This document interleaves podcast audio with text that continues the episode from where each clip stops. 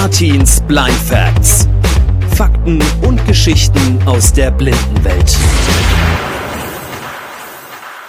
Herzlich willkommen, ihr Lieben, zu Artins Blind Facts mit Artin heute wieder am Mikro. Schön, dass ihr da seid.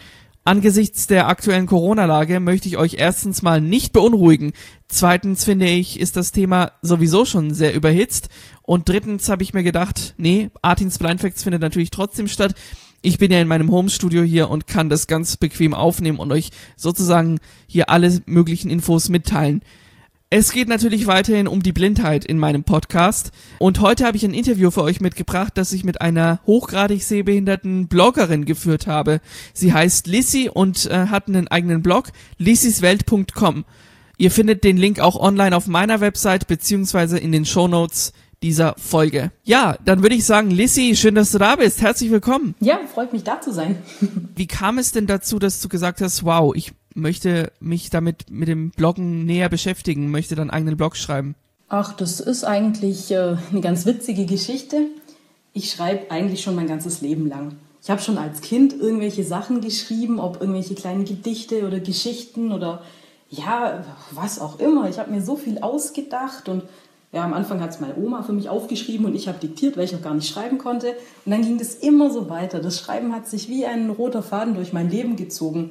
So sehr, dass ich dann irgendwann auch Germanistik und Philosophie studiert habe. Also ja, vom Schreiben bin ich nie so richtig weggekommen, weil damit kann ich einfach so gut Dinge verarbeiten oder auch auf den Punkt bringen. Manchmal, wenn mich was beschäftigt, dann schreibe ich drüber und dann, ja, dann geht es mir besser, dann ordnen sich meine Gedanken. Und irgendwann, ja, hatte ich dann einfach die Idee, komm, ich starte mal einen Blog. Eigentlich mit gar keiner richtigen konkreten Absicht. Es war einfach nur so was, wie soll ich sagen, das musste einfach passieren, das sollte so sein. Ich wollte das einfach machen und ausprobieren. Und dann habe ich mich ein bisschen mit WordPress auseinandergesetzt und habe festgestellt, hey, das, das liegt mir ziemlich gut, ich komme damit gut klar. Ja, und dann habe ich einfach mal ganz planlos und wahllos irgendwelche Sachen gepostet und Blogartikel geschrieben. Und erst mit der Zeit hat sich so richtig was draus entwickelt, ein eigenes Projekt. Und ja, später hatte ich dann natürlich schon auch Vorstellungen und Ziele, wo das Ganze hingehen soll. Ja, aber am Anfang war das einfach nur was, einfach nur, weil ich gern schreibe und ja, Lust hatte, es in die Welt rauszuschreiben und nicht nur an meinem kleinen PC zu Hause. Sondern, dass es eben jeder lesen kann. Kannst du da ein paar Beispiele nennen? Über was schreibst du so ganz konkret? Hm, also, ähm, ich habe mich zum Beispiel schon oft damit beschäftigt, äh, ja, was man so als fast blinde Frau für Sport machen kann. Oder auch, naja, vor allem, worauf ich so Lust habe. Äh, über Reisen habe ich auch schon geschrieben, aber ganz konkret, äh, ja, die interessantesten Themen, oder ich habe das Gefühl, die kommen am besten an, sind einfach die Themen, wenn man sich mit der eigenen Behinderung auseinandersetzt. Ich habe zum Beispiel mal einen Blogartikel geschrieben, heiß mit Handicap, geht sexy trotz Sehbehinderung. Das war dann auch ein sehr ja, brisantes Thema, aber ich fand einfach darüber, ja, ich wollte einfach was darüber schreiben und äh, ja, offenbar war das auch ganz gut.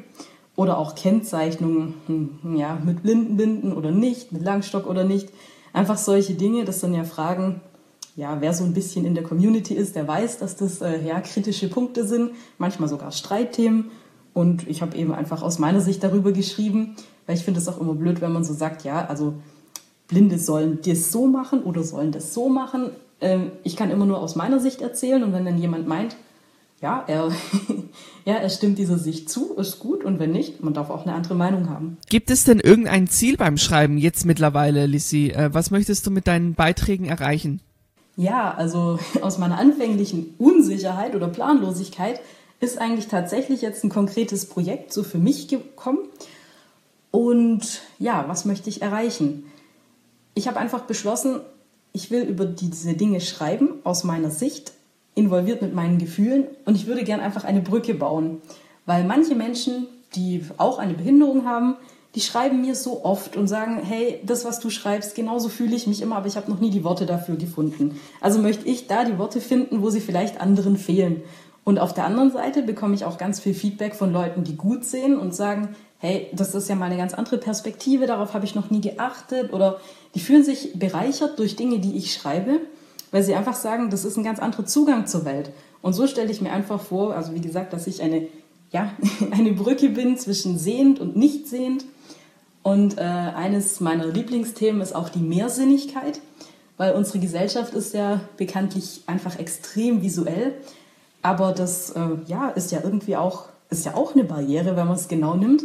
Schon allein auch für Menschen, die gut sehen, weil man sich dann immer nur auf eine Sache konzentriert, immer nur auf das Sehen, aber es entgeht einem so viel, weil man hat ja nicht umsonst auch noch andere Sinne. Absolut. Ich habe gelesen, dass du Germanistik studiert hast und jetzt als Online-Redakteurin arbeitest. Das finde ich sehr interessant. Erzähl doch mal, wie ist das so und wie arbeitest du? Hm, also es ist auf jeden Fall richtig cool. Es macht mir mega Spaß, weil auch das ganze Digitale, das, ähm, das liegt mir einfach sehr und gefällt mir. Ich fühle mich auch online überhaupt nicht eingeschränkt, überhaupt nicht behindert, weil ich ja auch das Glück habe, dass ich noch ein bisschen was sehe und nicht so sehr auf äh, Screenreader angewiesen bin.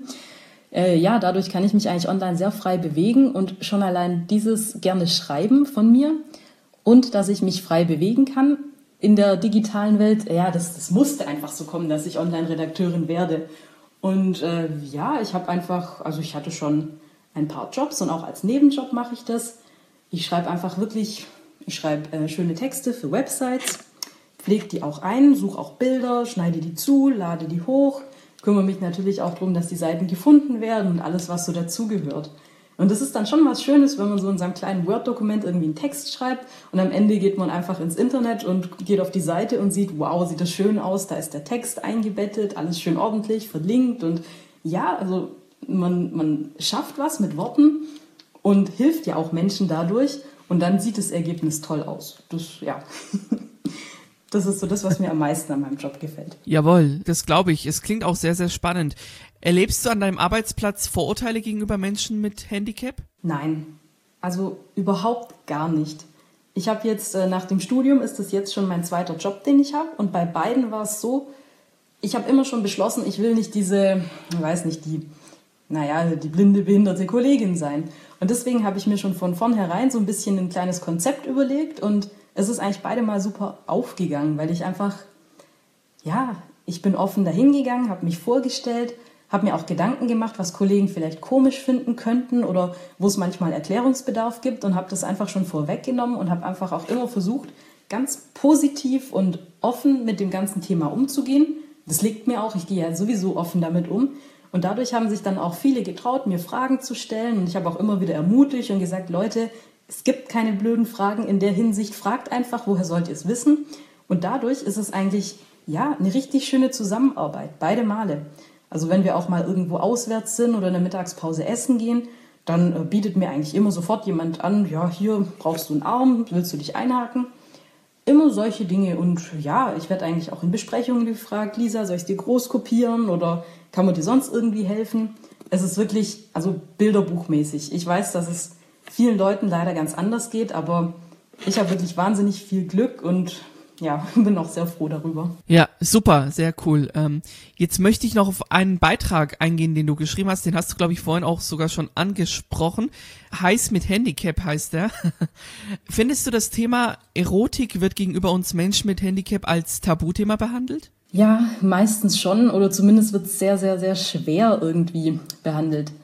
Weil, ja, also in den Menschen also in den Köpfen der Menschen scheint es wirklich ganz schwierig zu sein, dass Behinderte ein ganz normales, äh, ja, also auch Beziehungen haben, ein Sexleben, Romantik, all das.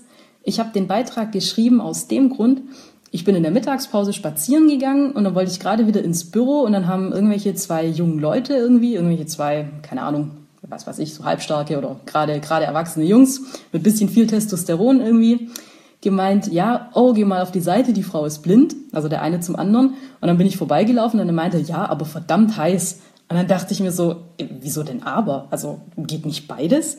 Und deswegen habe ich mich damit beschäftigt und äh, ja, so wie ich das in den Medien verfolge, ist es ja auch für viele andere ein Thema.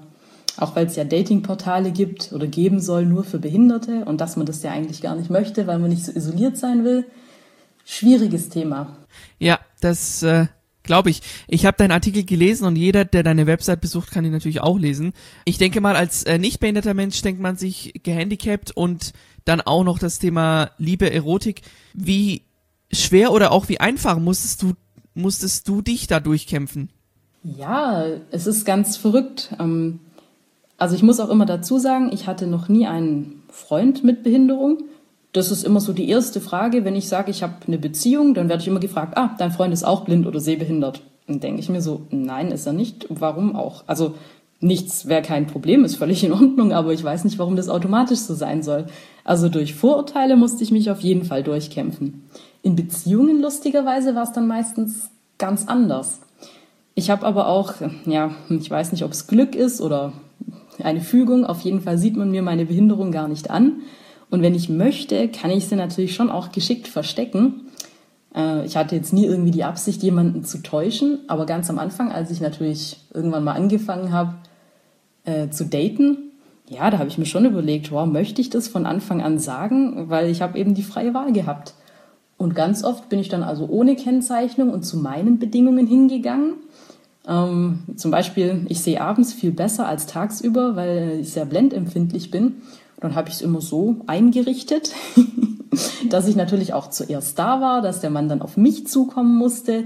Und natürlich habe ich mir dann einen Kaffee ausgesucht oder eine Bar, wo ich mich gut auskenne, wo ich schon gewesen bin und wo ich auch wusste auf der Karte, was ich bestellen kann. Ja, das hat mir einfach Sicherheit gegeben, am Anfang das zu verstecken. Aber heute würde ich das auch wieder ganz anders machen. Man muss da eben einfach auch ein bisschen reinfinden.